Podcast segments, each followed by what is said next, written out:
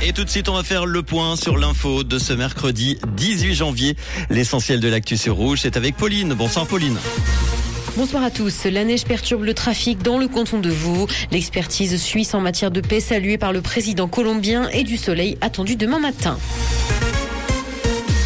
La neige perturbe le trafic dans le canton de Vaud. Les fortes chutes de neige ont causé des perturbations et la police vaudoise dénombrait de son côté une trentaine d'accidents à la mi-journée. Et les accidents n'ont fort heureusement pas fait de blessés graves et ce sont surtout des dégâts matériels qui ont été constatés. À Lausanne, le métro M2 a connu une courte interruption du trafic à la mi-journée afin de déblayer certains tronçons. L'expertise suisse en matière de paix saluée par le président colombien. Gustavo Petro estime qu'il faudra du temps avant qu'un accord de paix total dans son pays ne soit conclu, mais salue tout de même l'expertise de la Suisse qui l'accompagne dans son processus. Alain Berset doit d'ailleurs se rendre dans le pays en mars. Le principal obstacle à la paix en Colombie reste d'ailleurs le trafic de drogue.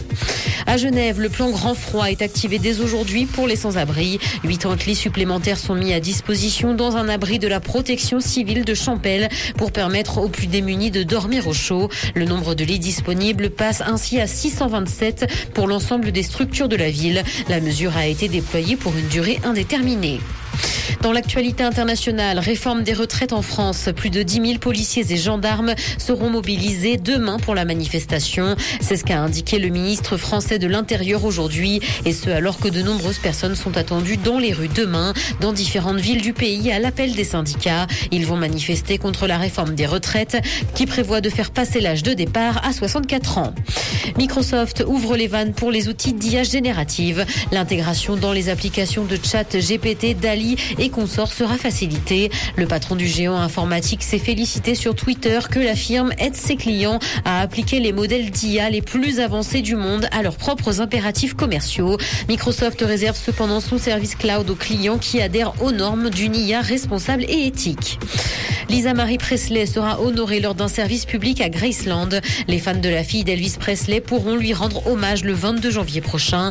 Elle est décédée le 12 janvier dernier suite à une crise cardiaque alors qu'elle était âgée de 54 ans. La cérémonie aura lieu à 9h et elle sera enterrée aux côtés de son fils qui s'est suicidé en 2020. Le ciel sera dégagé demain matin et de la fraîcheur sera au rendez-vous. Côté température, le mercure affichera moins 6 degrés à Lausanne et Montreux, ainsi que moins 4 à Genève et Gland. Bonne soirée à tous sur Rouge. C'était la météo, c'est Rouge.